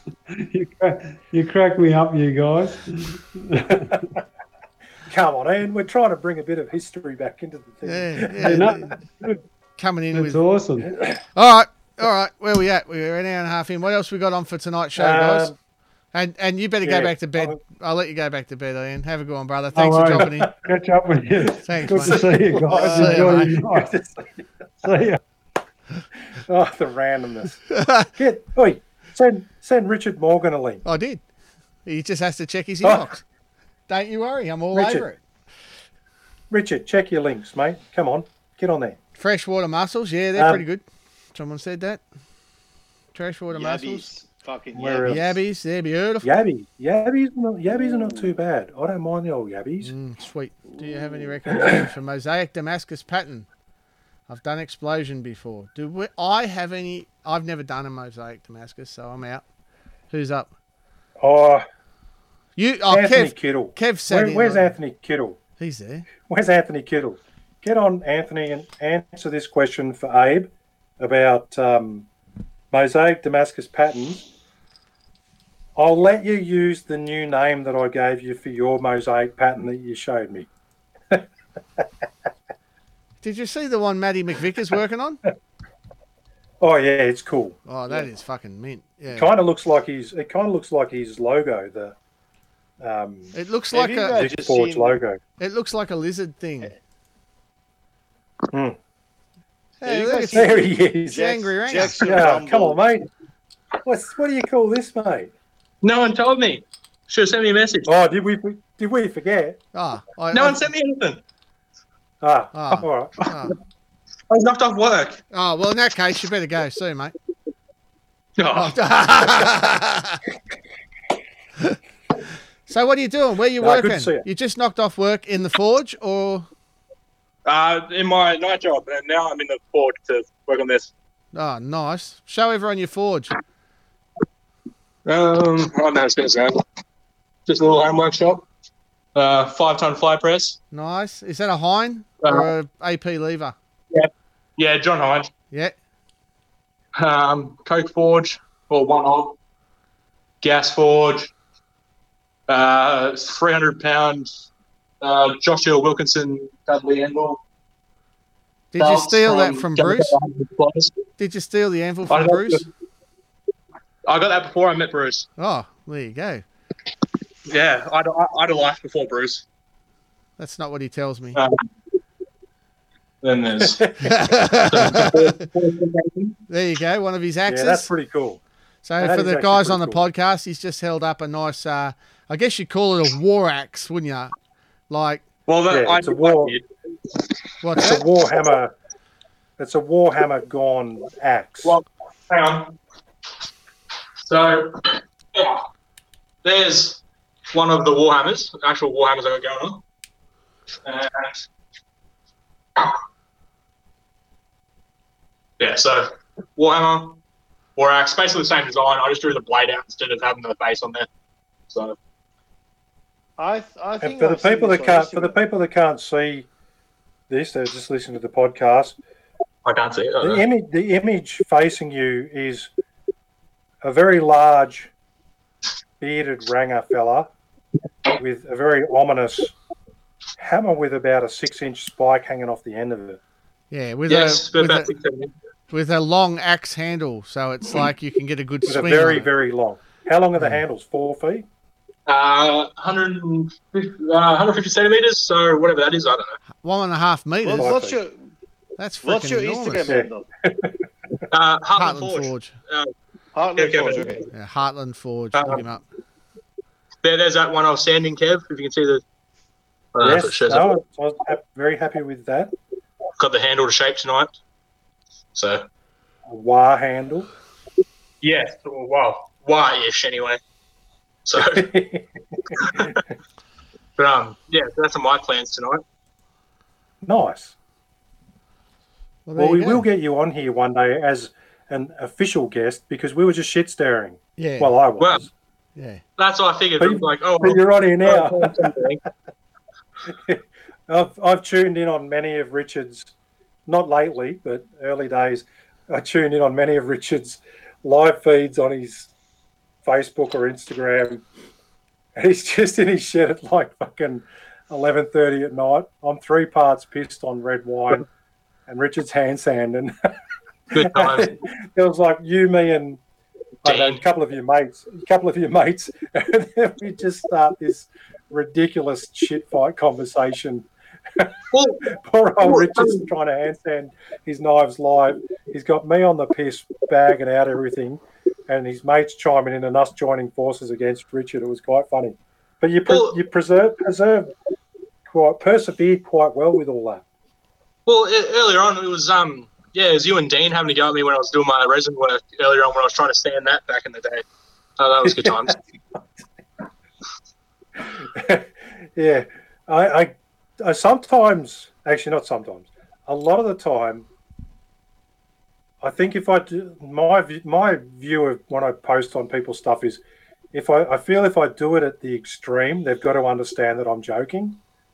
but sometimes it backfires and people just think that I'm a real fuckwit. well, all the time. Um, it happened recently. I had a little dick. I'll, I'll leave the person unnamed, but I we both traded a few blows, and I thought, oh, cool, he, he's having a he's having the same thing as me, where it's, um, you know, let's see who can put the most extreme um, threat or whatever up, and, and it got a little bit blown out of context, and I did have to write and apologise. But you know, such is the way of the internet. Late at night when you're drinking alcohol. At least on the live feed, people can see me laughing. True. And as, as, as most people know, with Facebook, you can't sort of express your emotions in words, so everything comes Yeah. across. Well, you can, you Wow. can, but most of it is violent. Now, Jamie just put up a nice comment, mate, about a little bit of a, a advertisement for for you, claim to fame. Kyle Royer ate his sausage off the spike of one of those hammers at the symposium. So I should probably clear that up. Wasn't one of my hammers. It was Rob Hayes from Hammer and Scales. But I did show him Oh, how I made them, so that's one I made with him. And then he went home and Oh. did his nice stuff to it. So just clear the air there. I, helped, I showed him how to, but he did his own thing to it. So very nice piece of work that one. yeah, nice. There you go. And we've got another question there from the crowd that says, um, uh, "Wait, where uh, the fuck is Timmy?" And uh, uh, Timmy's Timmy, probably asleep. Timmy went to bed tonight. He, he asked me for my permission. He's doing fifty-hour weeks trying to get us caught up, and uh, he Go asked, down one. he asked if he can go to bed. Um, oh, Owen, Owen, Owen bore witness to the um, interaction that I was just talking about. It went south pretty quick. It was like a lead balloon, and it was all out of context. So I, I said, I did apologise to the guy. I said, no, no, no. I just figured we were having who could make the most extreme comment to make this fun, and he was like, oh, I've just had cabin fever too long and I'm really sorry I took it out of context. It was like, all good. I wouldn't wouldn't wouldn't physically be able to do half the things I suggested. Um, now, Anthony Kittle, if you go up about four comments there, three comments, I'll go up. we're talking about the mosaic pattern with Abe.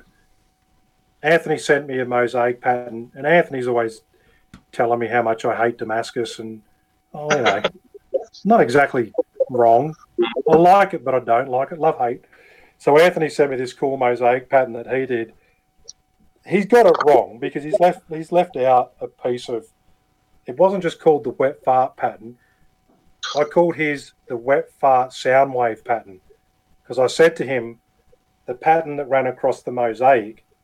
I said if I re- recorded one of my wet farts on a sound wave, it would reflect that pattern.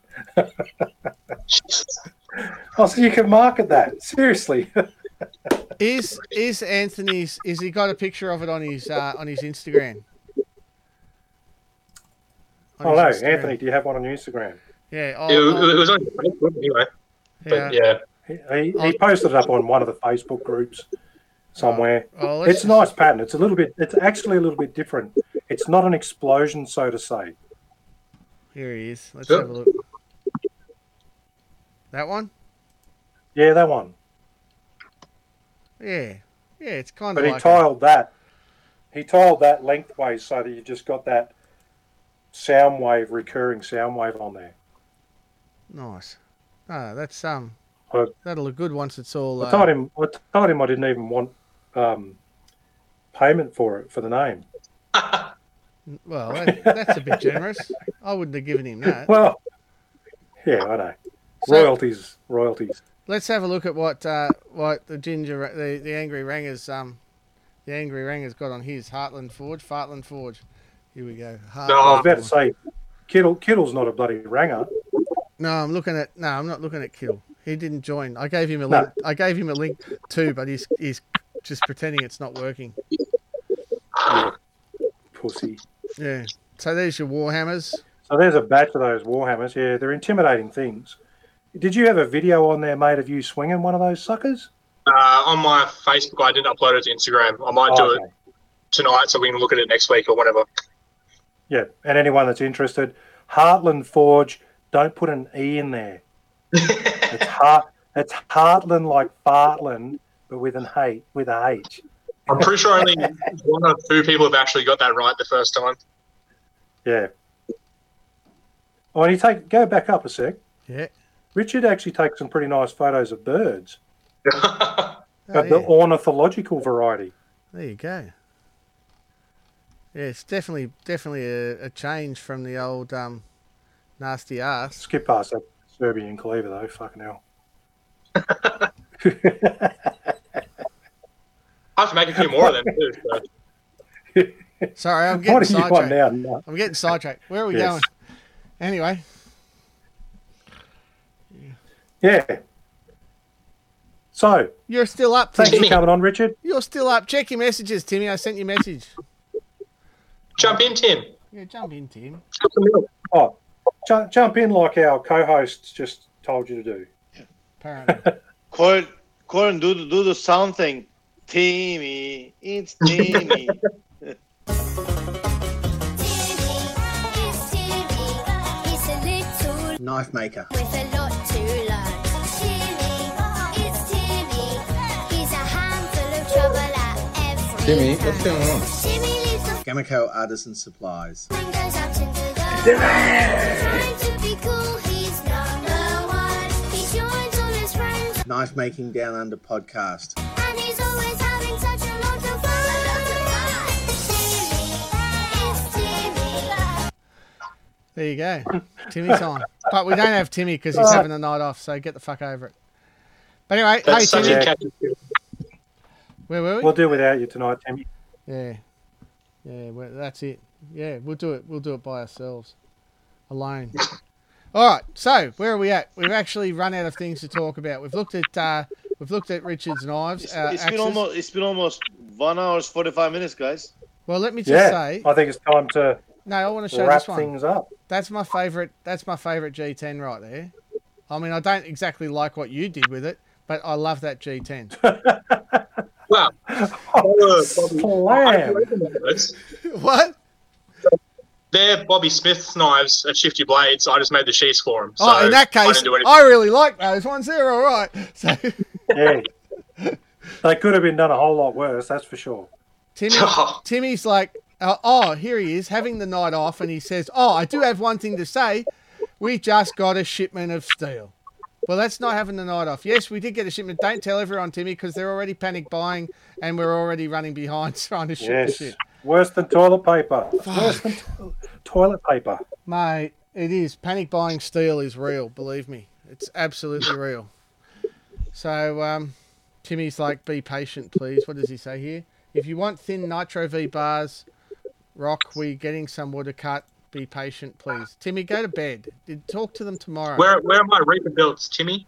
Yeah, well, don't worry. When they come, they'll Same be the place wrong. as mine, mate. Half, When- halfway across the bloody ocean. When they come, they'll be the wrong fucking size. But we won't talk about that. For all those people that got the wrong size Reaper belts out of the bolt buy, uh, I don't really know what to say except, um, nah, I don't have anything. I got nothing. Fucking sorry. Anyway. Uh, be patient, please, please. I'm I'm, so, so tired. Go to bed, you buffhead. Go to bed, mate. You don't have to be here, Timmy. 20 past 10. We talked. We talked about this. Jeez. Talked about. See, this is a kid. He can't stop working. Anyway, so we're probably time we wrapped up. Anyways, yeah. Let's I think this. it's time to wrap up.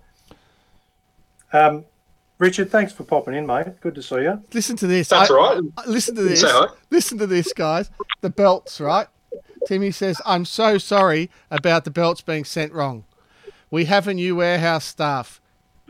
He, he's my brother. He's an idiot."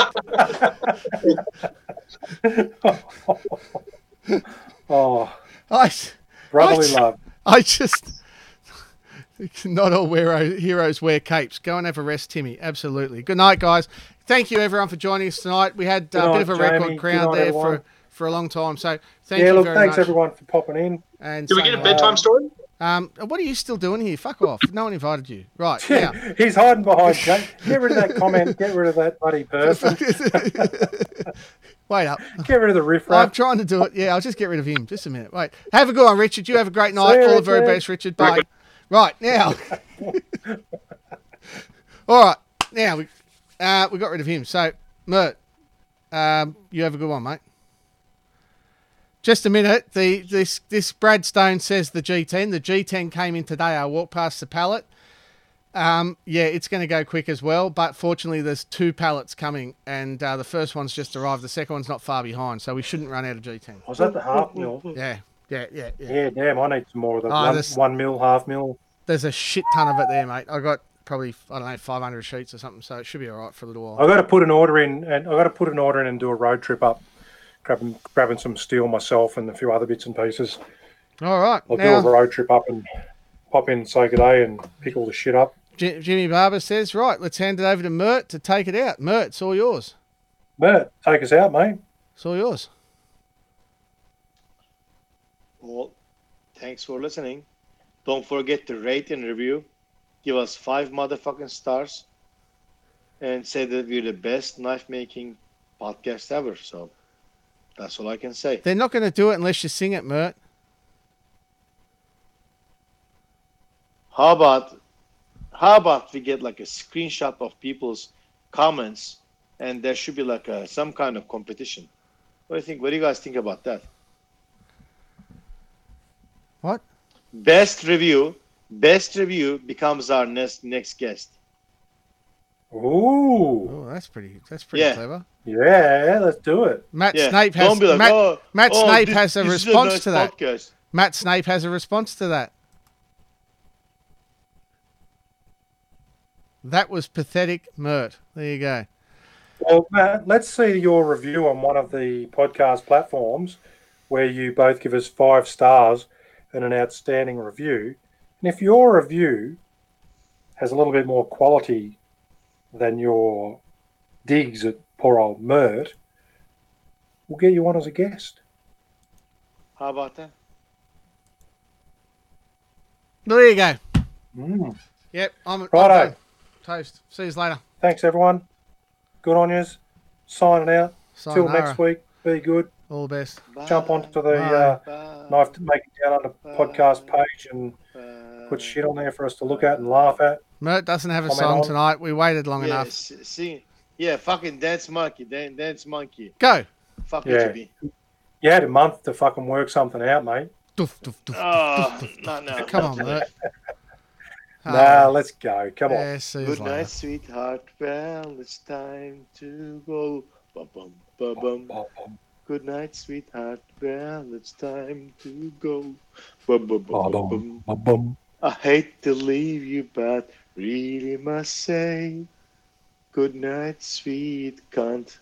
Good night. Good Alrighty. good night, everybody.